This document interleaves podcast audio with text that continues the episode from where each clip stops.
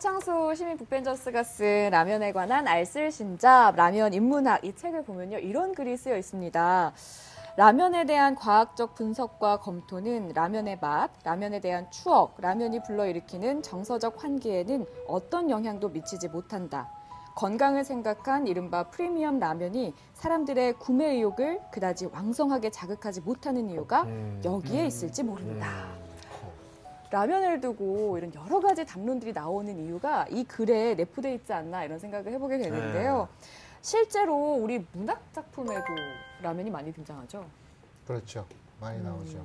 그 굉장히 문학적으로 사용하기 좋은 모티브라는 생각이 들더라고요.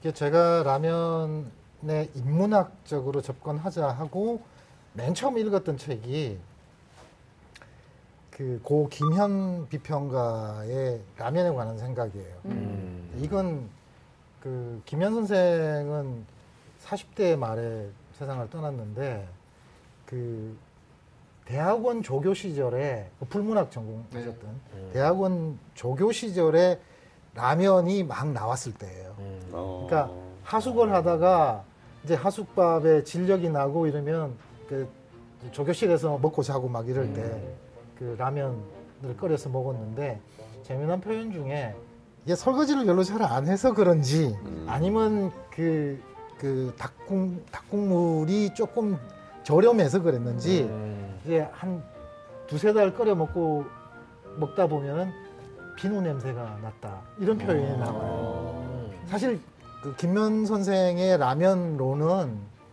라면의 역사성과는 음. 약간 별개의 것이긴 합니다. 네. 이게 그때는 라면에 관한 역사라든가 이런 것들이 지금처럼 이렇게 찾아볼 수 있는 게 아니었으니까요.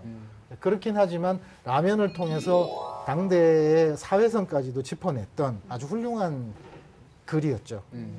그러니까 사실 라면에는 귀천이 없었어요. 네. 그 당시에는 라면은 모든 국민들의 일종의 주식이고 간식이었고요. 그래서 모든 사람들이 다 그런 경험들을 갖고 있었고 김현 선생님도 마찬가지였는데 뭐 김은 작가도 네.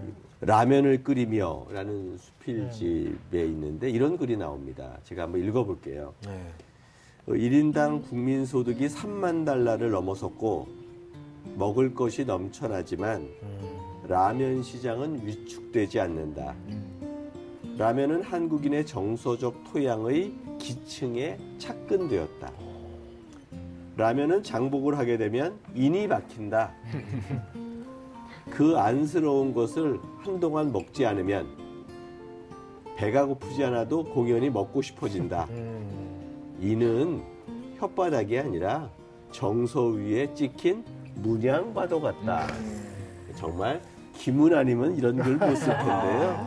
정말 명문장이죠. 네. 좀 그래서 어, 라면은 아까 DNA라고도 얘기했는데 그것은 뭐 인이고 문양이라고 얘기했으니까 일종의 뭐 우리가 가지고 있는 하나의 디자인, 우리를 디자인하게 해- 해주는 하나의 요소 이렇게도 될 수 있는 것 같아요.